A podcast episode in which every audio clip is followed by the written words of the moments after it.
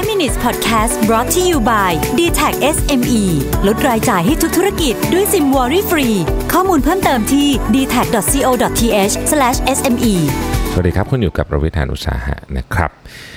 วันนี้อยากจะมาชวนคุยกันถึงเรื่องของ Cyber Crime นะฮะ ผมเอาซอสมาจาก Fast Company นะครับ ชื่อบทความว่า Take these five critical steps to protect yourself from cyber crime นะฮะ ต้องบอกอย่างนี้ก่อนว่าจริงๆเนี่ย ปัจจุบันนี้เนี่ยเราเห็นการถูกโจมตี ทางโลกดิจิทัลเนี่ยเยอะมากนะครับเยอะชนิดที่ว่าที่เป็นข่าวอันนิดเดียวที่เป็นข่าวมันจะเป็นเคสใหญ่ๆอย่าง British Airways Marriott หรืออะไรเงี้ยนะครับ แต่มีไซเบอร์ครามที่ไปตามลงแบบธุรกิจเล็กๆโรงเรียนหรืออะไรเงี้ยที่โดนกันแบบเยอะมากหรือแม้แต่รัฐบาลท้องถิ่นนะครับ ซึ่งอย่างในในสหรัฐอเมริกาเนี่ยรัฐบาลท้องถิ่นที่แบบบริหารโรงพยาบาลห้องสมุดอะไรพวกนี้เนี่ยนะครับ หรือแม้แต่สถานีตำรวจเนี่ยก็โดน cyber crime กันกันมาเยอะแยะเลยนะครับ เป็นแบบ โดนประเภท hijack บ้างนะครับเรียกจับไปเรียกค่าไถ่บ้างอะไรอย่างเงี้ยนะครับ ซึ่งต้องบอกว่า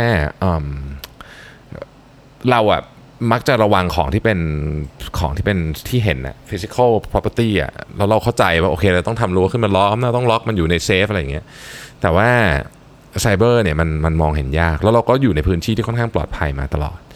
นะครับ ก็บทความนี้เนี่ยก็เขียนนะครับโดย Academic Director ของ Cyber Security Clinic ที่มหาวิทยาลัยอินเดียนานะครับ ซึ่งเขาก็ช่วยในการที่จะให้เด็กของเขากับนักเรียนของเขาเนี่ยกับครูเนี่ยไปไป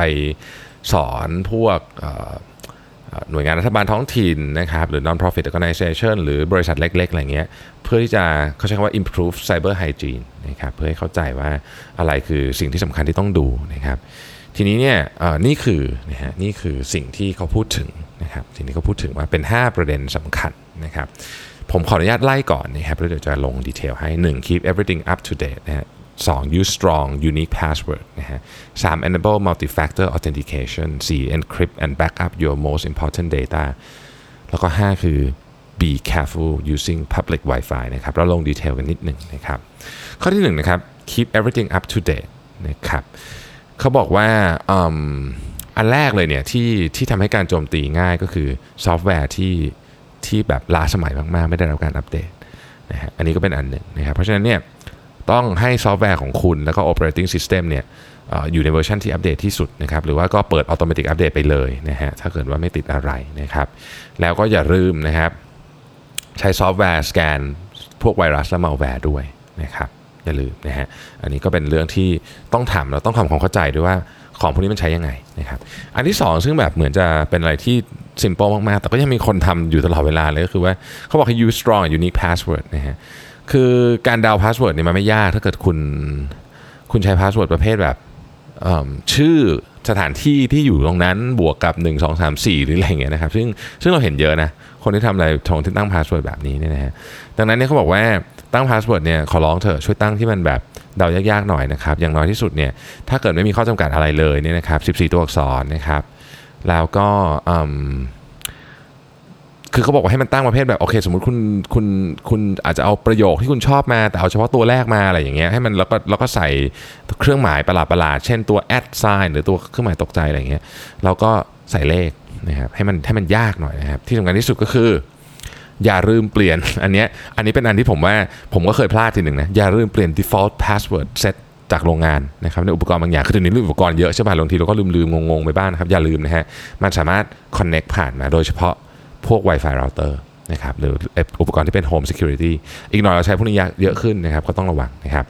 อันต่อไปคือ enable multi factor authentication นะครับปัจจุบันนี้เนี่ยก็มีหลายอันนะครับที่อันอันแรกที่เห็นจะชัดก็คือ Google นะครับที่ใช้ multi factor authentication รู้สึก Facebook ก็จะใช้แล้วเหมือนกันนะครับหรือระบบอะไรก็ตามที่เกี่ยวกับธนาคารเนี่ยต้องใช้แบบนี้ทั้งสิ้นนะครับ คุณจะต้องมี 2 authentication system เสมอนะครับ1 1อันไม่พอแล้วนะครับ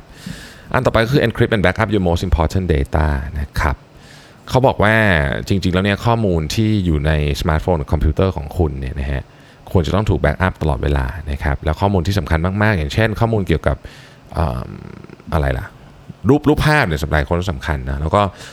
พวกข้อมูลเกี่ยวกับสุขภาพของคุณข้อมูลเกี่ยวกับการเงินอะไรเงี้ยนะครับ ก็อย่าอย่าเก็บไว้ในที่เดียวกันที่เดียวกันหมดมันมีโอกาสโอกาสล่มได้นะครับ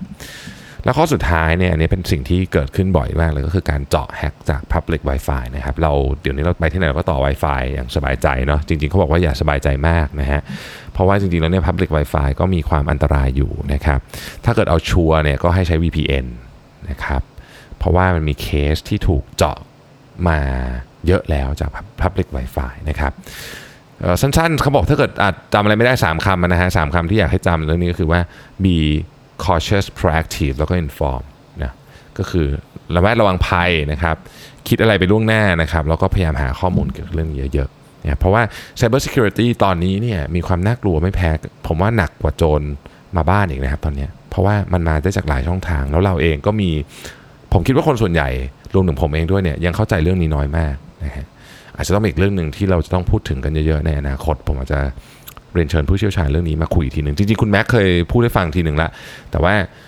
อันนั้นอาจจะเป็นภาพที่ที่ไม่ได้เจาะลึกลงไปในประเด็นใดประเด็นหนึ่งนะครับเดี๋ยวมีโอกาสอาจจะเชิญใครมาที่เป็นผู้เชี่ยวชาญมาคุยกันเรื่องนี้สักหน่อยนะครับอย่าลืมนะครับไซเบอร์ไฮจีนนะครับรักษาระบบทางความคิด ระบบความปลอดภัยของข้อมูลทางออนไลน์ของคุณให้ดี ขอบคุณที่ติดตาม 5 minutes ครับ สวัสดีครับ 5 minutes podcast presented by d t e c h SME